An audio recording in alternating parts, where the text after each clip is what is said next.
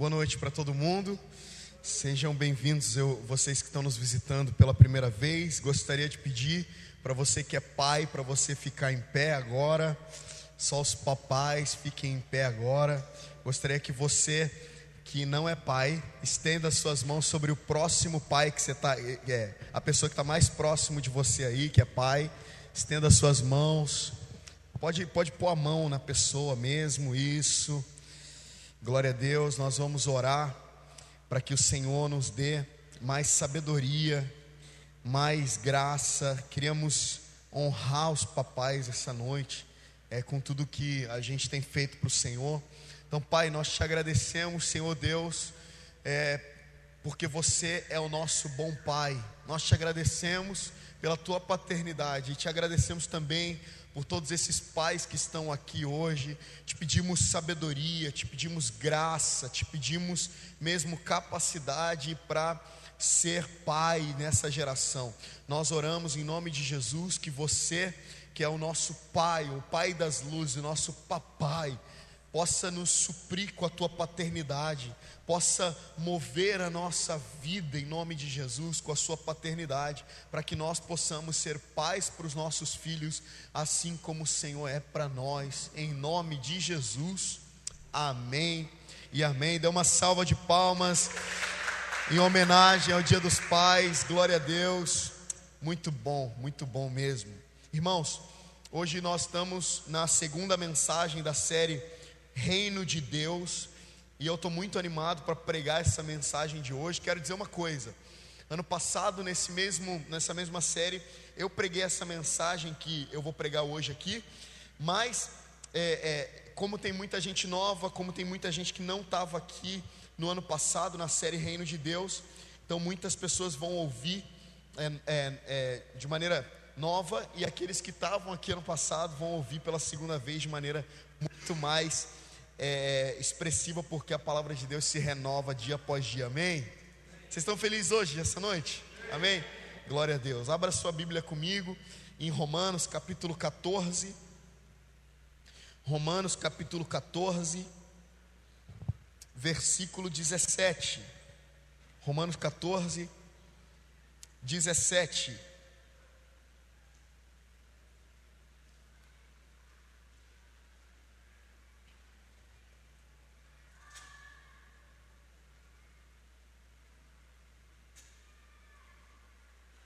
Romanos 14, 17.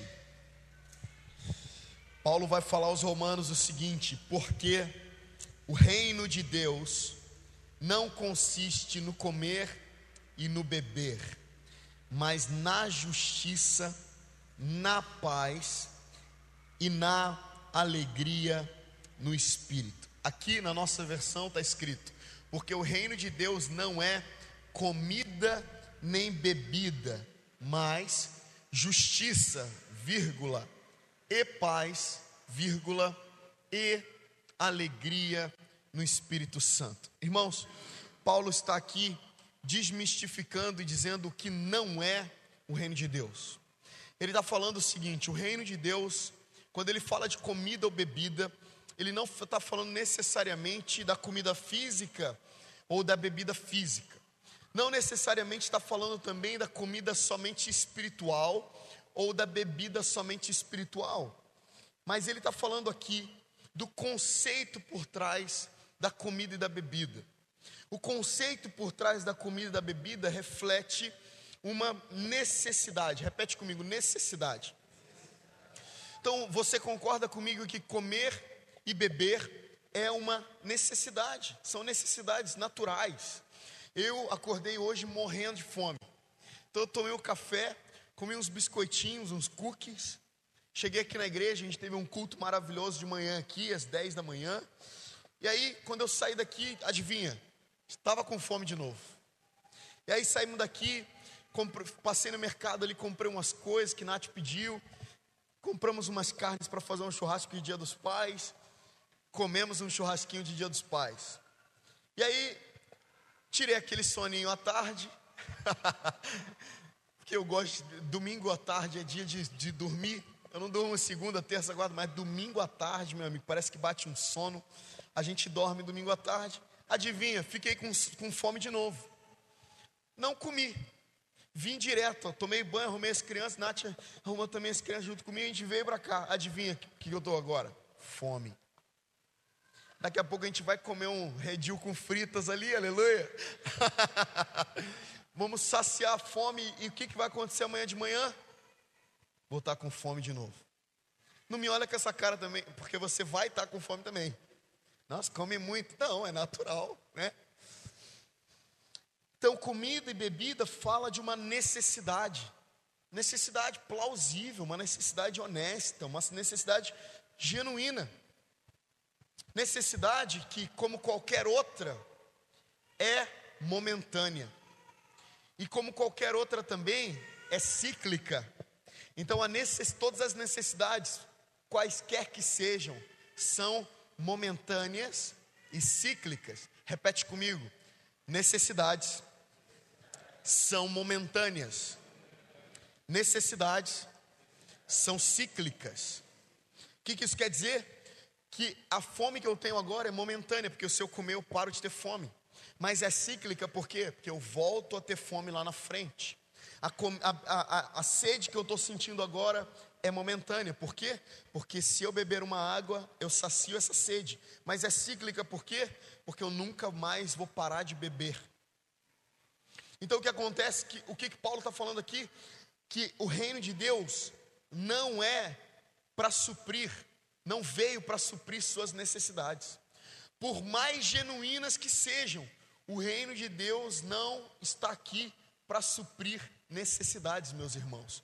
O reino de Deus não é um supridor de necessidades.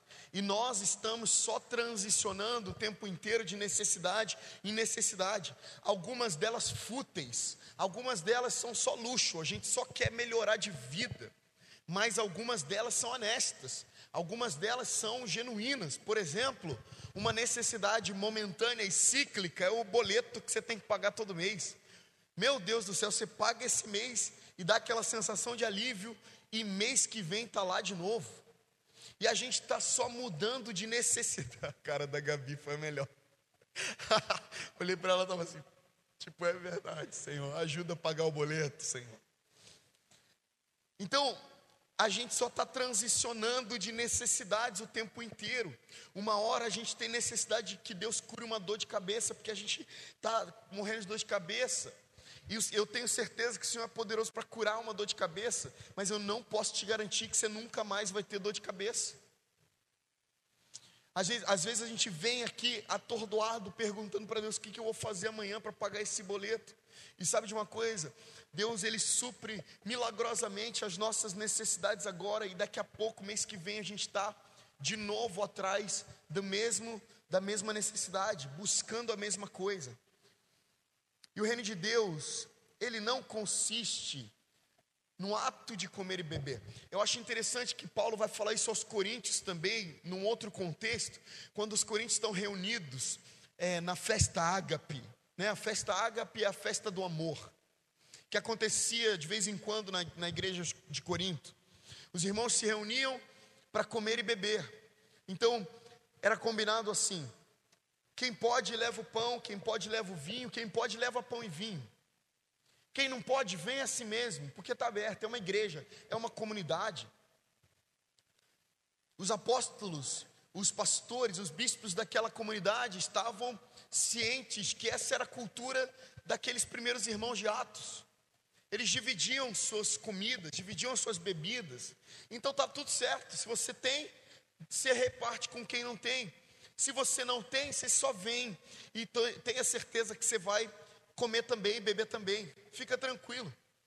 Só que o que Paulo vai falar especificamente em 1 Coríntios capítulo 11, a partir do versículo 17 é: o que vou escrever para vocês agora não é bom. Não é uma mensagem positiva, é, mas é uma mensagem negativa. Por quê? Porque daqui eu tenho ouvido. Paulo estava em outro lugar, escreveu a carta aos Coríntios. Daqui eu estou ouvindo que vocês estão se reunindo não para melhor, mas para pior. Porque você, quando vocês se ajuntam, quem tem dinheiro para comprar comida, come até se fartar. Enquanto quem não tem dinheiro para comprar comida passa fome. Quem mora mais longe da comunidade, quando chega, não tem nada para comer, acabou toda a comida. Enquanto quem mora mais perto da comunidade chega antes e tem o que comer. E Paulo começa a falar o coração da ceia do Senhor. Quando vocês se ajuntam para cear, não é para comer. O coração daquilo que a gente está fazendo vai ter comida, vai ter bebida, mas o coração da reunião não está ao redor da comida e da bebida. E Paulo está falando aos romanos, num outro contexto, o seguinte: que o reino de Deus não é comida ou bebida. Então a gente não pode rebaixar o reino de Deus a uma necessidade momentânea. A gente não pode rebaixar o reino de Deus a uma coisa que a gente vai ter agora e daqui a pouco não mais.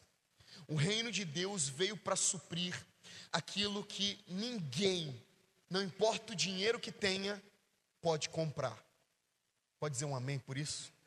O reino de Deus veio para suprir aquilo que não importa o dinheiro que você tenha, você não pode comprar.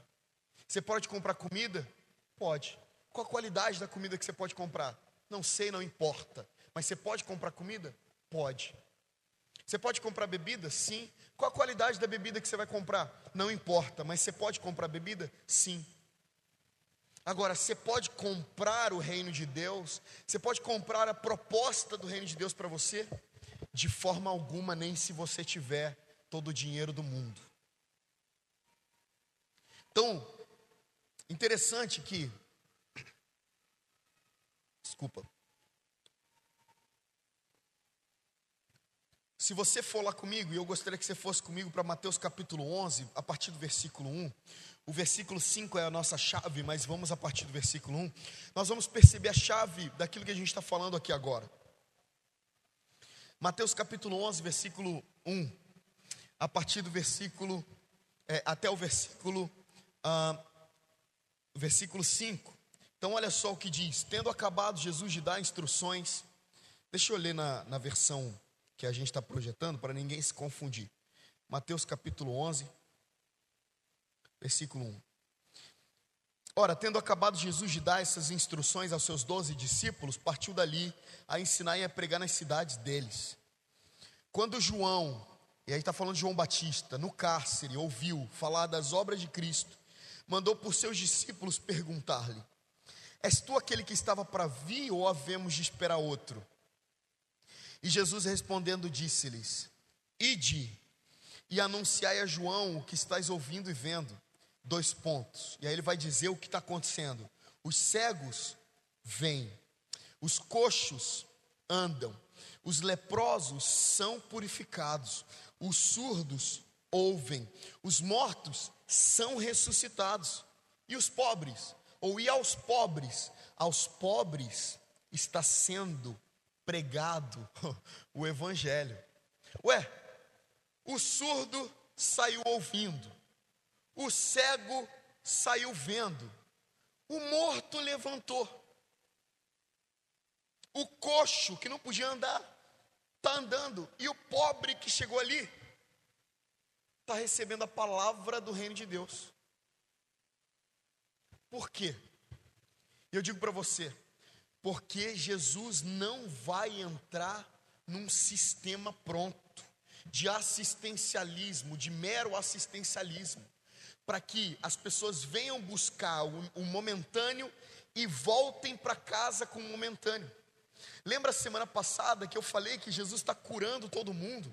Jesus está tá curando todos, mas dentro dele existe uma, é, é, uma inquietação.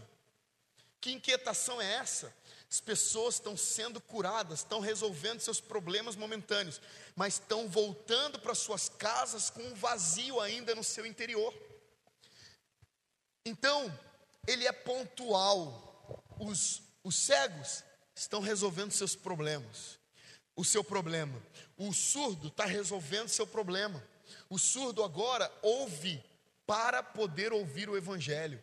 O cego agora vê para poder ver a glória de Deus. O coxo agora anda para poder se locomover para ser uma testemunha do reino de Deus. E o pobre, o pobre agora vai receber a mensagem do reino de Deus.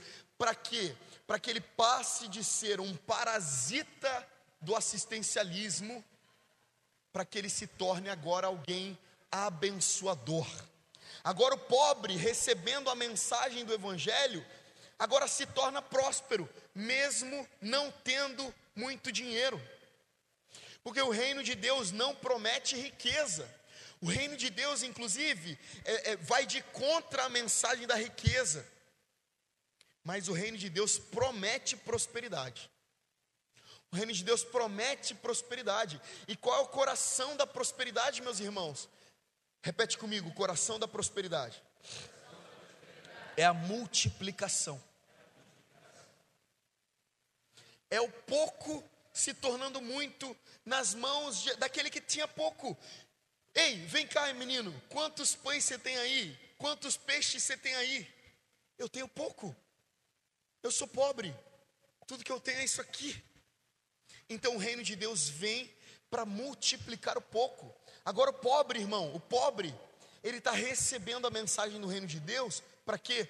Para que agora ele encha o coração dele do senso de realeza, porque o rei, sendo o, o nosso rei Jesus, ele vem para fazer com que outros tenham uma mentalidade real, real no sentido de realeza interessante e impressionante, isso pode ter até afetado a sua própria vida. Eu tenho certeza que muitas pessoas vieram aqui de favela, de condição é, é, de pobreza. Eu tenho certeza que quando o reino de Deus entra no seu coração, você passa agora a olhar para o próximo, mesmo tendo a mesma coisa que tinha antes, material, você agora olha para o próximo perguntando: será que esse tem? E agora, nada mudou a nível de finança, porque o reino de Deus não vem para prometer riqueza, mas agora o pobre, aquele que era pobre, agora está procurando alguém para abençoar. Agora o pobre, às vistas de outro pobre, se tornou próspero, porque agora o pobre tem tudo aquilo que precisa para suprir o outro ao seu redor, ao próximo. Agora o pobre, que antes pobre, agora tem uma mensagem que nenhum dinheiro pode comprar. E agora ele, com aquilo que ele tem, ele começa a abençoar outras pessoas. Reino de Deus não pode garantir que você vai ter mais dinheiro no fim do ano do que você tinha no início do ano. Reino de Deus não pode garantir que você vai ter mais dinheiro no, no fim do ano do que você tinha no início do ano. As pessoas estão pregando isso aí fora, estão mentindo. O reino de Deus não pode garantir que você vai ter mais dinheiro no Natal do que você tinha lá quando terminou o Réveillon desse ano. Mas o reino de Deus pode garantir que um pão na tua mão pode se tornar alimento para muita gente. O reino de Deus pode garantir e não só garante, como torna indesculpável aquele que tem um pão na mão. Agora, esse que tem um pão é abençoador, é supridor. Agora, aquele que tem um dom é multiplicador. Agora, aquele que tem uma semente na mão é multiplicador. Agora, aquele que tem uma ferramenta de trabalho na mão trabalha para o crescimento do reino de Deus, não só para o seu próprio benefício, que é momentâneo. O reino de Deus não é comida ou bebida, que agora você tem fome e daqui a pouco não tem mais. E daqui a pouco tem de novo. Mas o que é o reino de Deus então? Se não é comida ou bebida? Vamos olhar ali, Romanos 14, 17. O que é o reino de Deus então? Segundo Paulo, o reino de Deus não é comida ou bebida, mas é o que, gente? Não. Não é. Não é isso que Paulo está falando aqui. Ué, a gente não está lendo o mesmo texto, pastor? A gente está lendo o mesmo texto. Mas eu estou vendo aqui que o reino de Deus é justiça. O reino de Deus é justiça. O reino de Deus é um movimento sobrenatural, um processo sobrenatural de alinhamento. Porque o que é justiça, irmãos? Uma vez eu estava pregando, a gente estava lá na Taubaté, primeiro salão que a gente teve. Eu estava falando, sabe que a justiça dos homens, ou as obras de justiça dos homens, para Deus são como trapos da imundície. Porque a justiça de Deus, na mão de um homem, se parece. Aí eu comecei a pensar assim: se parece. Se parece, alguém gritou lá atrás: vingança. Eu falei exatamente isso.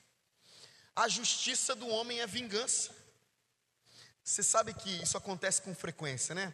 Infelizmente. RJTV, primeira edição, ao vivo, repórter lá na favela, na, na, na, na estrada lá, na, na, principal, ao pé da favela, falando: estamos aqui diretamente da, do bairro tal do Rio de Janeiro, e os, onde os moradores estão protestando.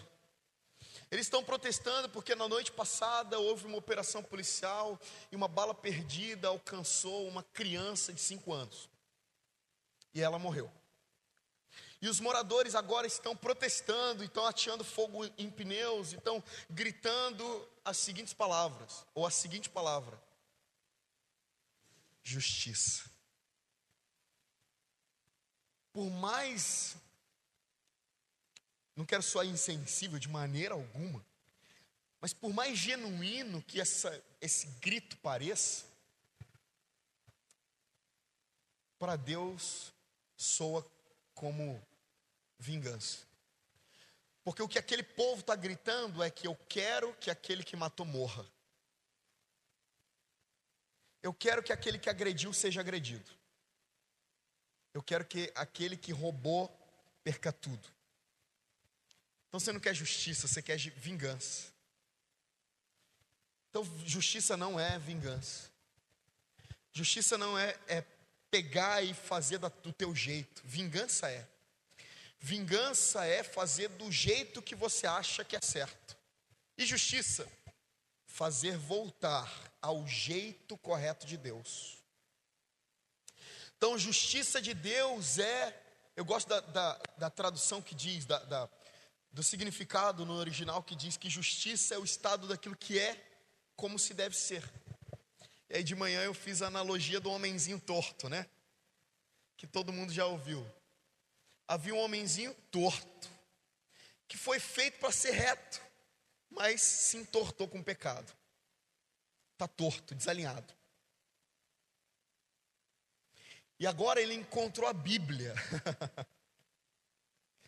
e tudo que era torto, Jesus fez voltar ao estado original. Então, justiça de Deus é o regresso, é a volta ao estado original. Porque existe um estado original. Porque existe uma referência. Interessante da pregação de Jesus é que ele não fala daquilo que ele não vive. Ele não fala daquilo que ele não é ele fala, ele fala uma mensagem, quando ele fala uma mensagem, ele aponta para quem ele é. Então ele fala: façam isso. E esse que é, está falando: é possível, olhe para mim. Não me perca de vista. Eu posso garantir que onde está a injustiça, a injusti e pense, com, é, é, pense em injustiça com pecado. Porque a, a, o pecado desalinha, o pecado deforma. O pecado deforma. Quando Paulo vai falar aos Romanos capítulo 12, versículo 2, o seguinte: Não vos conformeis com esse mundo, poderíamos tranquilamente traduzir para não vos deformeis a forma do mundo. Porque o diabo, o inimigo das nossas almas, tem deformado o nosso estado original. Fomos feitos para falar a verdade, porque estamos falando a mentira, o pecado deformou. Fomos feitos para, para a heterossexualidade. Por que muitos homossexuais? Porque o pecado deformou. Fomos feitos para família, pai, mãe, filhos. E eu me sinto, olha só como estamos, hein? Me sinto desconfortável de estar falando isso aqui. Olha onde chegamos. Fomos feitos para família. Um pai e uma mãe em intimidade gerando filhos. Porque o pai abandonou pecado, injustiça, desalinhamento, deformação. Então, o que é o reino de Deus entrando numa família? Qual que é o passo prático? O que, que de mais prático pode acontecer? É o pai retornando a casa.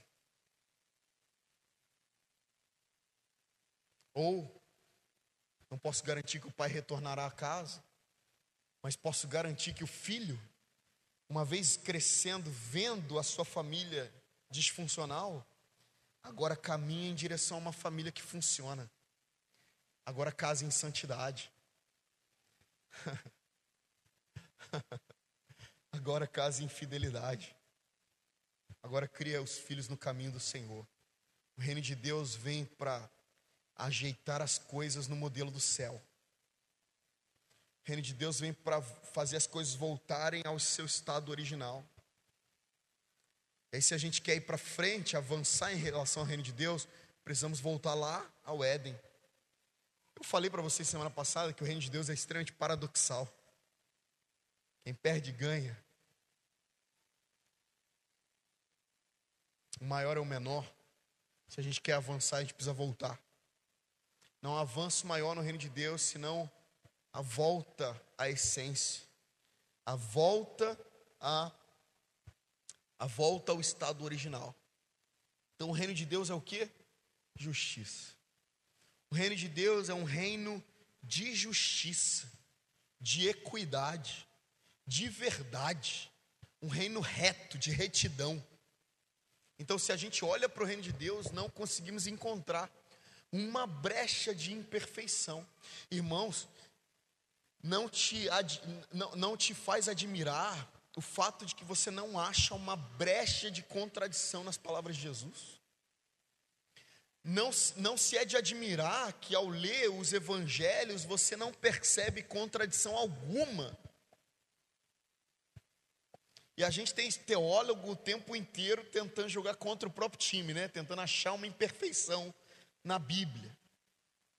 Mas não achamos. Porque o reino de Deus é um reino de justiça. Aquele que é perfeito vem alinhar os desalinhados. É, esse é o reino de Deus. Quando Jesus, em Mateus capítulo 11, versículo 28, diz: Vinde a mim, todos vocês que estão cansados e sobrecarregados, e eu vos aliviarei. 29, tomai sobre mim o meu fardo, que é suave, meu jugo, que é leve encontrareis descanso para as vossas almas. Jesus está falando assim: eu sou perfeito. Vocês estão aqui comigo hoje? Eu sou perfeito, eu sou perfeito, eu sou perfeito. Então, como perfeição, como aquele que é perfeito, eu sou o ponto de referência. Eu sou aquele que você precisa ir para ser alinhado. Eu sou perfeito. Eu sou o modelo perfeito. O reino de Deus é um reino de justiça. E por que que eu disse, volta lá, o Nogueira, por favor, para 14, 17 de Romanos. Por que que eu disse que eu não encontro justiça, paz e alegria ali? Porque está escrito, mais justiça, vírgula, e paz, vírgula, e alegria no Espírito Santo. O que significa que a paz só é encontrada na justiça. Alguém que foi desalinhado pela injustiça, ou seja, pelo pecado, vai viver uma vida sem paz. Quer ver uma coisa? O desviado. Ah, o desviado, coitado do desviado. Eu tenho pena do desviado, porque o desviado não tem paz. Porque uma vez sabedor da verdade, ele decidiu ser desalinhado e agora não tem paz, não consegue dormir em paz. Um desviado não consegue dormir em paz. Que sabe qual que é o modelo. Sabe qual que é a referência. E agora está torto. E quando lembra do reto, percebe que está torto e não consegue ter paz. Quando eu preguei essa mensagem, eu preguei algumas vezes, não só aqui na nossa igreja, mas em outras igrejas também, eu, dei, eu fiz a analogia do seguinte: eu pego um sábado de manhã e falo para minha família, vamos para o shopping. E boto os, os meninos atrás, bota minha, minha esposa aqui e a gente vai para o shopping. Chega no shopping, está acontecendo lá alguma coisa extraordinária e o estacionamento está lotado, estacionamento do Plaza Shopping. Está lotado. A gente passa 20 minutos tentando achar uma vaga e não acha. E de repente a gente olha e fala assim, é uma vaga de idoso ali.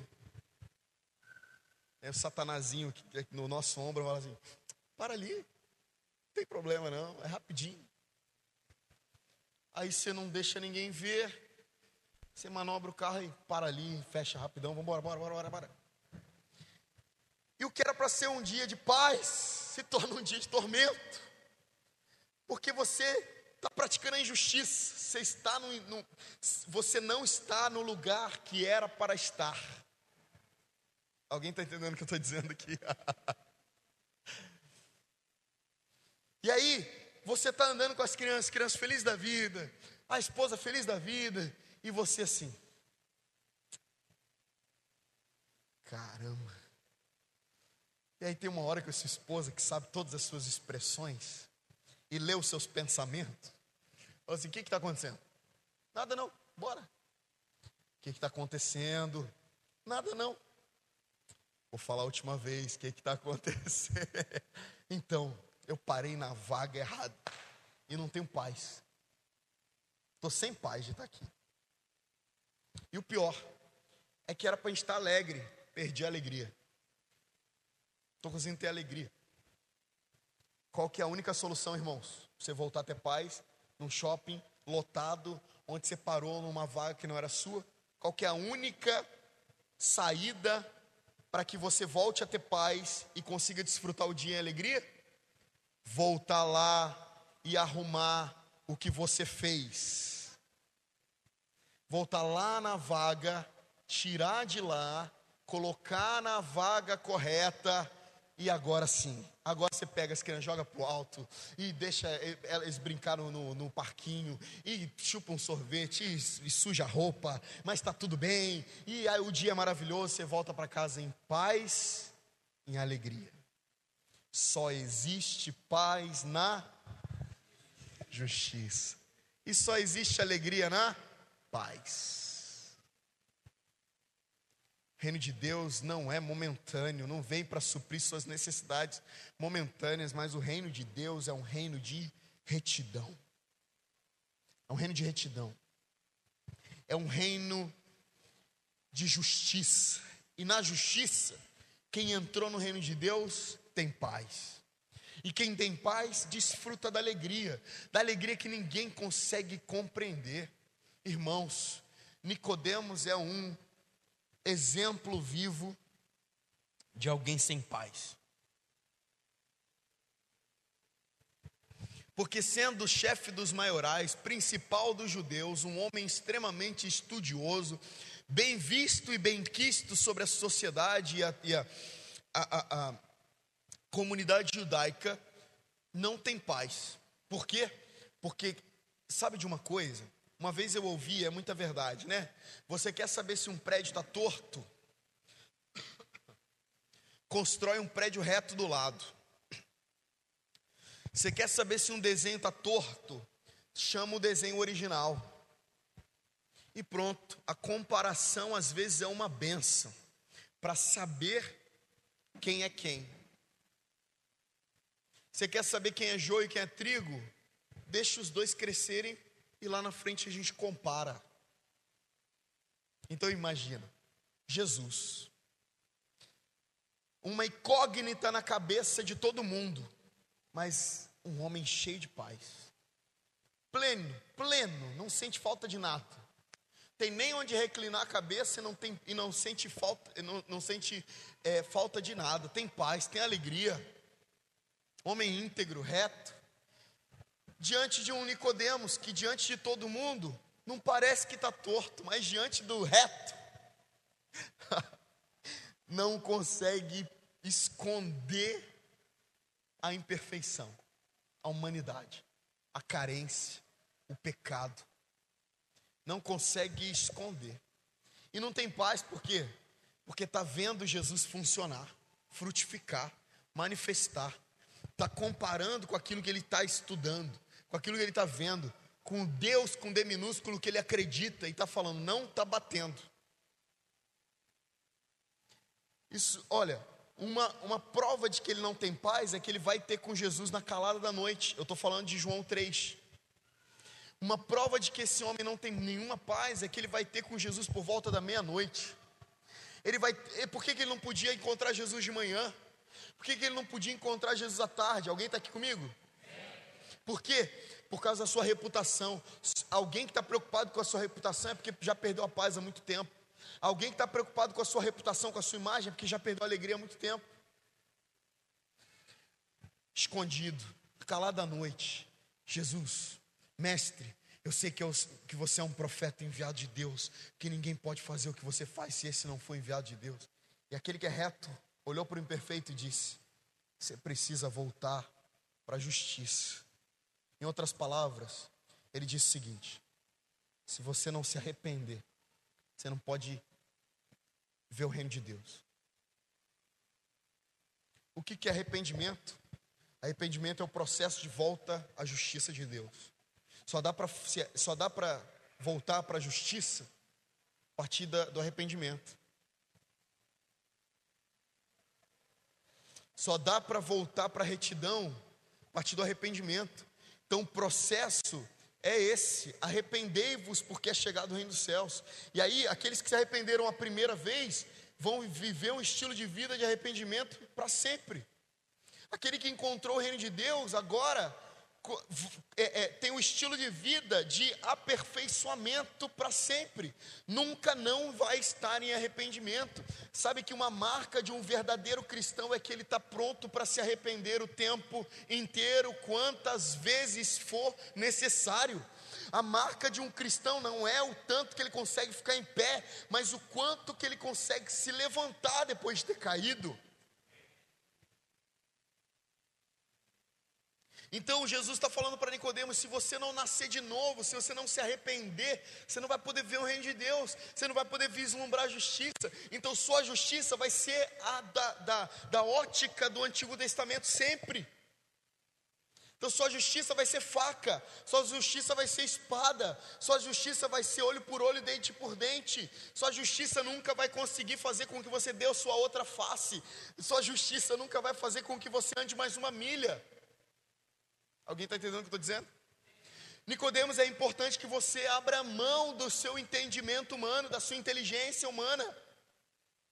Porque o reino de Deus é um modelo perfeito, o reino de Deus nunca vai se inclinar a você, o reino de Deus nunca vai dar o braço a torcer, o reino de Deus nunca vai se inclinar, porque o reino de Deus é um reino de retidão, não há nada mais alinhado do que o reino de Deus, não há nada mais reto do que o reino de Deus, Nicodemos. Então, sabe quem que tem que se dobrar? Você, Nicodemos. Sabe quem tem que se arrepender? Você, Nicodemos. Sabe quem que tem que se esforçar para se alinhar? É você, Nicodemos.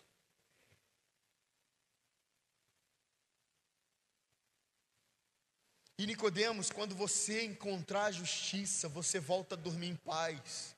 Zaqueu, quando você devolveu o que você roubou, você volta a ter paz. Mulher samaritana, quando você voltar para o primeiro marido e largar todos esses cinco que não são seus, você volta a ter paz. Alguém está entendendo o que estou dizendo? Jesus não está pondo um dedo de profeta do, do Antigo Testamento na, na cara de ninguém.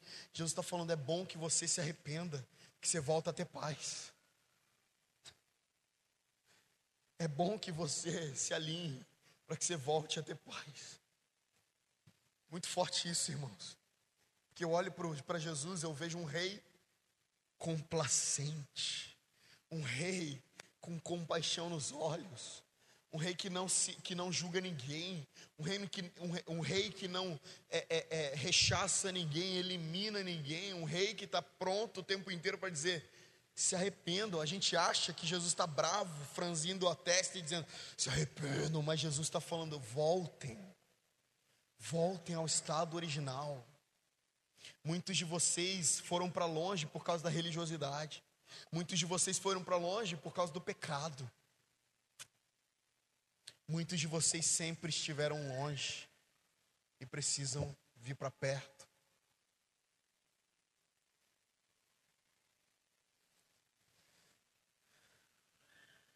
Interessante que quando eu olho para esse texto, eu percebo o seguinte: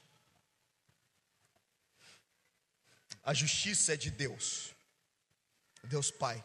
A palavra vai dizer em Salmos que o reino de Deus é um reino de retidão, de justiça. Deus Pai, o rei de todo o universo, o rei de toda a terra, ele é um rei de justiça. A paz fala sobre a pessoa de Cristo, porque ele é o príncipe da paz. E a alegria fala de quem? Da pessoa do Espírito Santo. Então, perceba profeticamente o que nós estamos falando aqui, irmãos. Perceba profeticamente o que, o que esse texto pequeno, quatro linhas, está derramando para nós. O reino de Deus não é momentâneo, mas o reino de Deus é um propósito eterno que só pode ser suprido pelo Pai, pelo Filho e pelo Espírito Santo. Pela retidão da justiça de Deus Pai, pela paz do príncipe da paz e pela alegria do Espírito Santo. Ok, então, de forma prática, pastor, como, como faço para voltar à justiça de Deus? Vamos lá para Mateus capítulo 6. Alguém está sendo tocado por esse texto?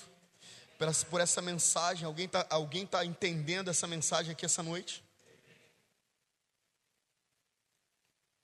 Mateus capítulo 6, nós vamos a partir do versículo 25 que diz: Por isso vos digo, não andeis ansiosos pela vossa vida. Quanto ao que olha só, olha só como se conecta, irmãos. Quanto ao que a vez de quê? Comer ou quê? Beber. Reino de Deus não é comida ou bebida. Por isso, se você está ansioso pelo que você vai comer ou que você vai beber, é porque você inverteu a polaridade das prioridades. Olha para mim, porque esse, esse momento da mensagem é muito importante. Se você está ansioso, e quando falamos de ansiedade, não estamos falando somente de uma ansiedade, aquela que a gente está tendo nos nossos dias, no nosso dia a dia, mas a gente está falando de um, um estado de perseguição constante à comida e à bebida que nós já entendemos que é qualquer qualquer uh, necessidade. Se você se você está ansioso pelo que a vez de comer ou beber, ou ainda pelo que a vez de vestir, você inverteu a prioridade. O que, que eu quero dizer com isso?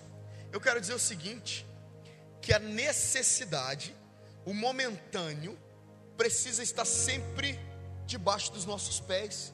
Necessidade é o chão que a gente pisa. Isso não é uma mensagem triunfalista. Não, não estou falando que não é, não é uma mensagem motivacional coach dizendo você vai pisar nas tuas necessidades. Não, não. Mas necessidade está debaixo do seu pé. Porque se você, vamos pensar de maneira natural, a água vem da superfície aquilo que você bebe, óbvio que você pega da torneira, mas de onde veio? Do chão. A comida, na maioria das vezes, você, alguém colheu para você e você comprou, está no chão. Então, suas necessidades devem estar nesse, nos seus devidos lugares. As minhas necessidades não podem estar sobre a minha cabeça, as minhas necessidades precisam estar debaixo dos meus pés.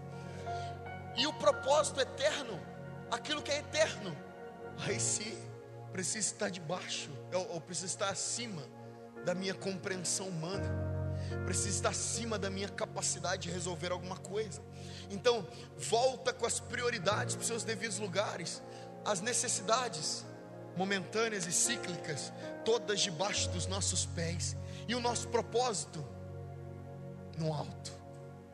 Por isso que a palavra diz em Tiago capítulo 4 que tudo que é bom e perfeito vem descendo do alto, diretamente do Pai das luzes, em quem não há sombra de variação alguma. Tudo que nós precisamos tem que cair do céu. Uma vez eu compus uma música que nunca gravei que diz isso: tudo que eu preciso tem que cair do céu. Eu não quero nada que venha da terra, só quero o que vem do céu. Que o que, é, o que vier da terra pode ser uma bênção, mas até as bênçãos são momentâneas. Até a bênção é momentânea. Pastor, recebi uma bênção. O que? Saiu uma causa na justiça e eu recebi 10 mil reais. Tem uma boa notícia e tem uma má notícia para você. A boa é que você vai ter 10 mil reais agora. E a má é que daqui a pouco você não vai ter mais esses 10 mil reais. Até as bênçãos são momentâneas.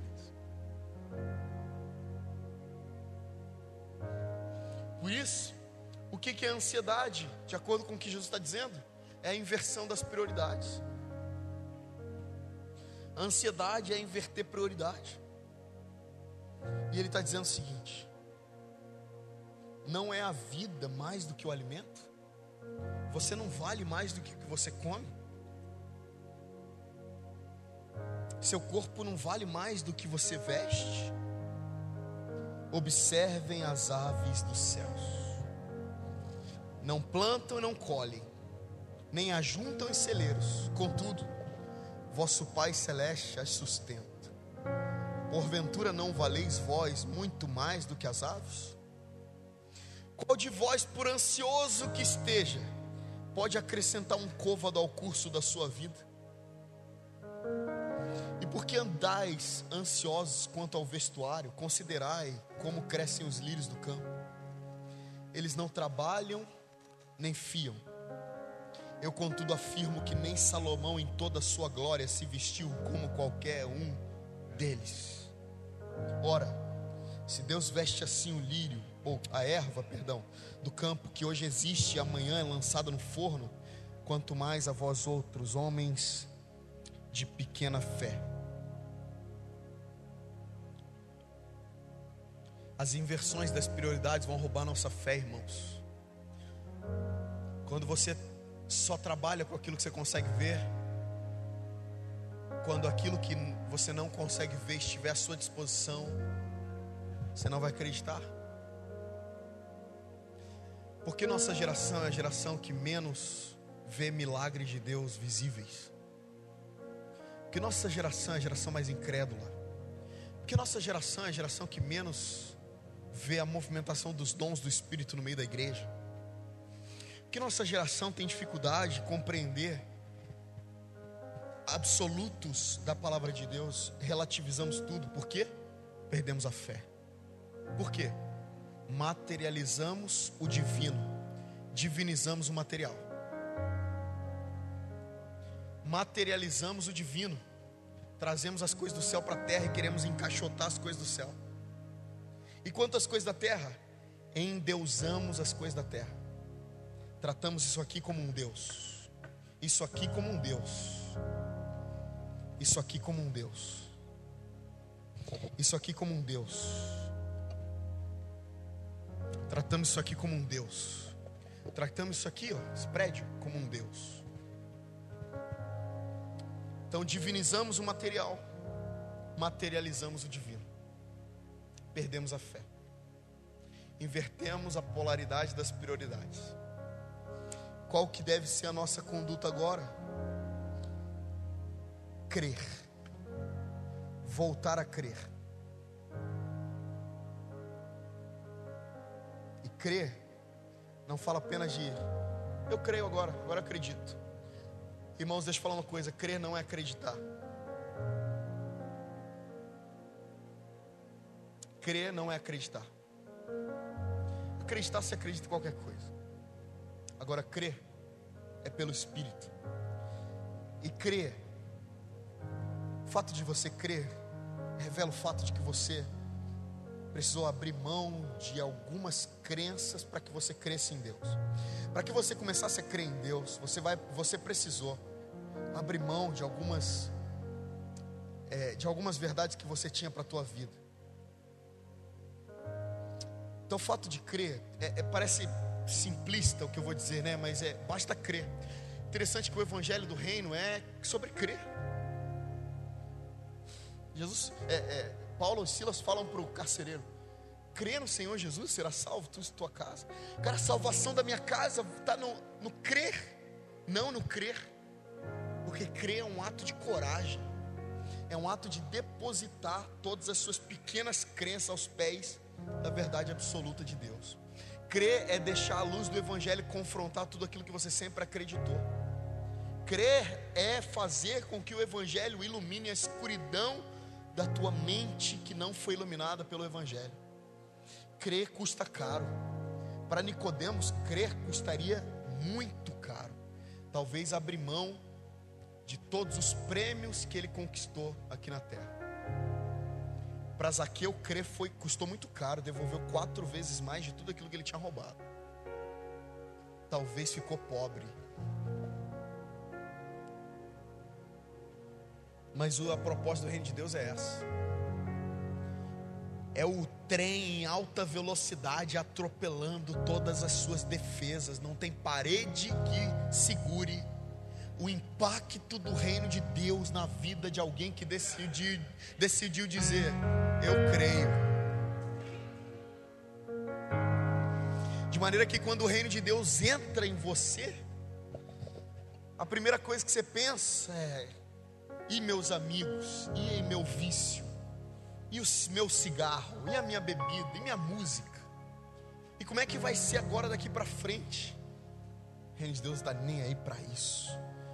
Que o reino de Deus faz cair todas as defesas que ainda estão em pé. Então o que, que precisamos fazer para voltarmos à justiça, irmãos? Crer. Crer que se Deus veste o lírio dos campos, nos vestirá. Se Deus alimenta as aves dos céus, nos alimentará. Crer. Versículo 31. Portanto, não vos inquieteis dizendo que comeremos, que beberemos, ou com que nos vestiremos. Quem que faz isso? Os gentios é que procuram essas coisas pois o vosso Pai Celeste sabe que necessitais de todas elas. Antes de irmos para o final, deixa eu dizer uma coisa. Nosso Pai Celeste sabe das nossas necessidades. Interessante que, enquanto humanos, carentes da bênção de Deus, não entramos no assunto de religião ainda. Por quê? Porque o sol brilhou, iluminou, gerou fotossíntese, fez germinar a terra que o ateu colheria o fruto para comer. Porque o Deus supriu a água para que o ateu pudesse beber. Então nós estamos ainda com a lente, com a ótica da antiga aliança, pensando ainda na meritocracia, pensando ainda no mérito. Será que merecemos sermos vestidos por Deus amanhã? Será que merecemos comer alguma coisa hoje à noite? Será que merecemos beber? E deixa eu te perguntar uma coisa, e seja bem sincero levantando uma de suas mãos: para quem foi difícil viver a pandemia aqui? Quem encontrou dificuldade na pandemia? Seja sincero, vai, levanta a mão. Acho que 100%. A pandemia veio para arrasar com tudo. Ninguém ficou intacto. Acho que a única pessoa que. As únicas pessoas que melhoraram na pandemia em relação a necessidades foram os, aqueles que faziam as vacinas, faziam as máscaras, mas a pandemia estragou a gente num nível absurdo. Quem aqui sofreu financeiramente na pandemia?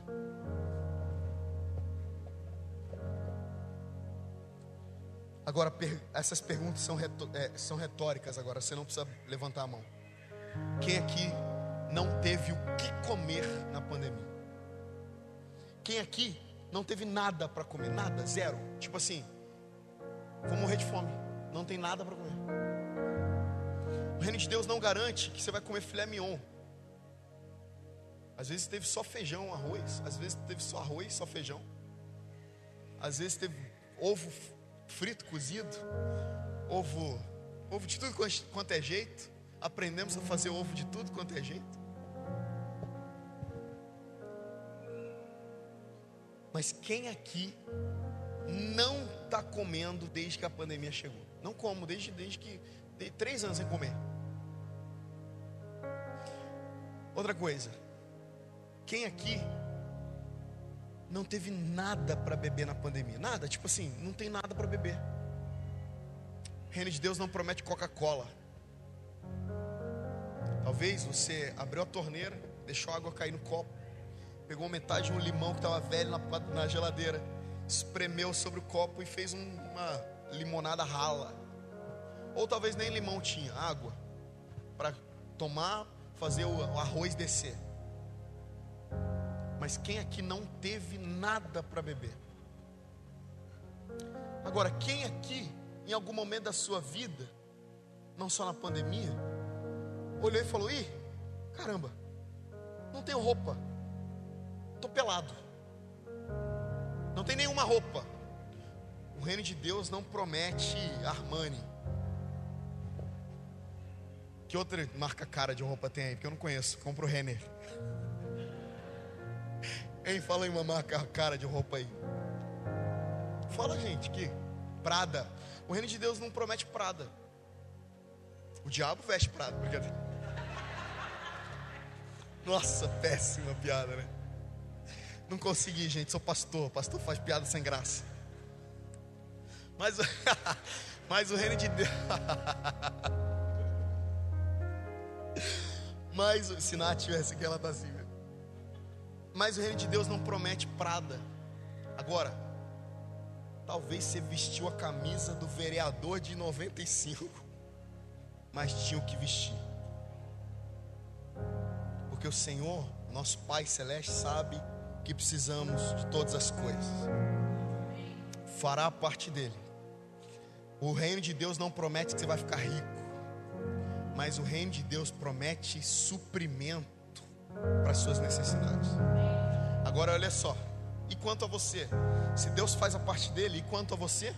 Versículo 33. Buscai, pois, em primeiro lugar, o reino e o que? A justiça. Por quê? Porque o reino é justiça.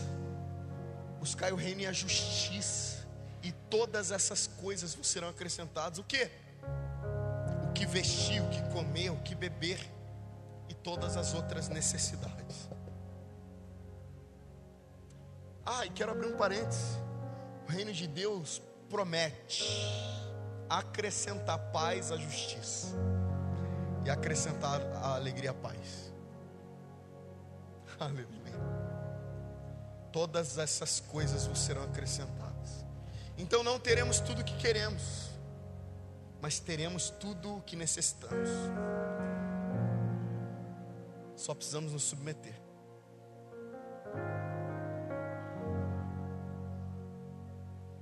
O reino de Deus vai, faz, vai arrumar junto com você essa bagunça que está a sua vida.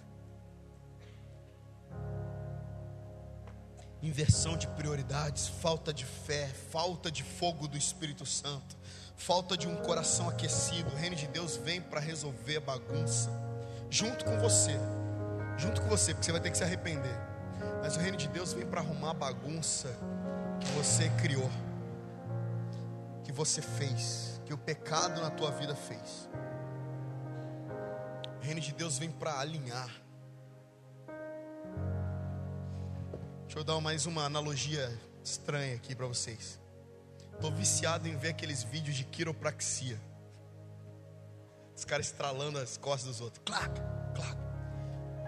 E uma coisa que eu percebi é que dói aquele negócio. Dá uma sensação de satisfatória para quem vê. Mas acho que deve doer de verdade aquele negócio de voltar o osso para o lugar.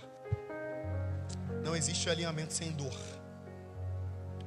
mas o resultado é que aquele que chegou assim lá no consultório do, do quiroprata está saindo assim.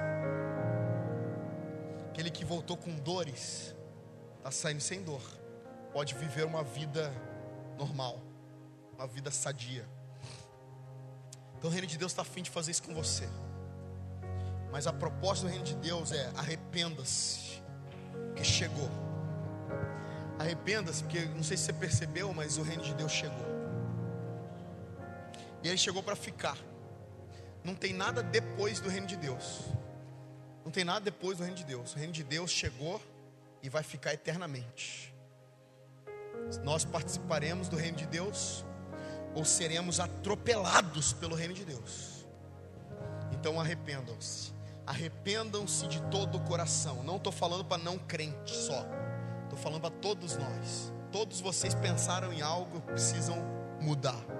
O reino de Deus está dizendo: arrependam-se, porque chegou. Chegou o modelo Chegou o modelo, agora conseguimos ver o reino de Deus. Por isso que Jesus falou para Nicodemos: primeiro você vê, depois você entra. Porque quando você olhar, vê, você vai ver a referência do reto. E aí você vai tentando entrar. E para entrar no, no reino de Deus, você precisa ir se aperfeiçoando para entrar. Veja, veja o reino de Deus. Retidão. Olha, compara com a sua própria vida ainda existe muito o que mudar, ainda existe muito o que caminhar. Então vamos, vamos, não só vejam o reino de Deus, não só vislumbrem o reino de Deus, mas entrem. Existe uma proposta: entra no reino de Deus e você vai participar da paz de Jesus, da alegria do Espírito. Entra no reino de Deus e você vai participar da pacificação do reino de Deus, da paz da humanidade. Isso não é uma utopia, mas é o reino de Deus estabelecido na terra. Entrem Entrem, entrem no reino de Deus. Não só vejam, muitos de nós estamos sentando aqui ouvindo mensagens, ou, cantando músicas e vendo, vendo, porque que uma vez que vimos a verdade, cabe a nós decidirmos crer que essa verdade mudará a nossa imperfeição, toda a mentira que existe em nós. Só que muitos de nós olhamos para a verdade, falamos que linda a verdade e voltamos para a imperfeição das nossas vidas, voltamos para o caos da nossa vida. Decidimos andar corcundos por causa do pecado, decidimos andar desalinhados alinhados por causa do pecado. Então a proposta de Jesus para Nicodemos é não só veja o reino de Deus, que não basta ver, agora entre no reino de Deus. Entre no reino de Deus, faça parte daquilo que Jesus está fazendo e fazendo em toda a terra. É isso. Eu peço que o Senhor abra os nossos olhos espirituais, Senhor Peço que o Senhor abra os nossos ouvidos espirituais. Peço que o Senhor cure as nossas, a nossa mobilidade. Nós somos coxos espirituais. Queremos andar, queremos, queremos caminhar naquilo que o Senhor tem para nós. Nos ressuscita, ressuscita a nossa vida. Faz voltar a fé que antes ardia no nosso coração. E cura-nos. É isso mesmo, cura-nos da pobreza de espírito, de alma, cura-nos da pobreza do pecado, cura-nos, Senhor, com a pobreza do espírito, humildes de espírito, como o Senhor disse. Bem-aventurados aqueles que são humildes de espírito. Leva-nos para esse lugar hoje, Senhor. Eu oro isso em nome de Jesus. Amém. Todos os olhos fechados. Gostaria de perguntar aqui se alguém quer receber Jesus como Senhor e Salvador da sua vida.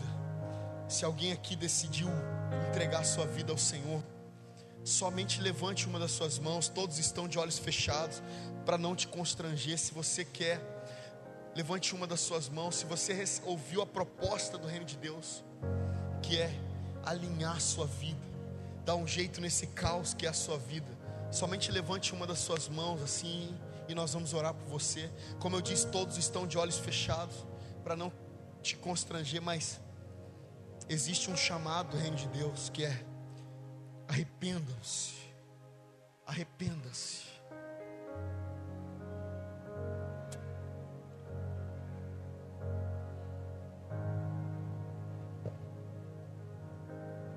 Sim, Pai, nós te agradecemos por esse tempo, te agradecemos por tudo aquilo que o Senhor falou para nós aqui.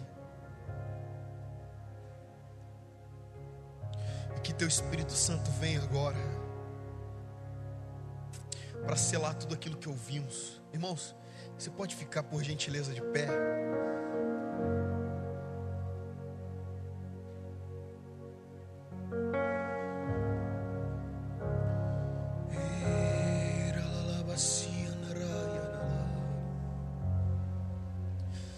Faça a sua própria oração agora.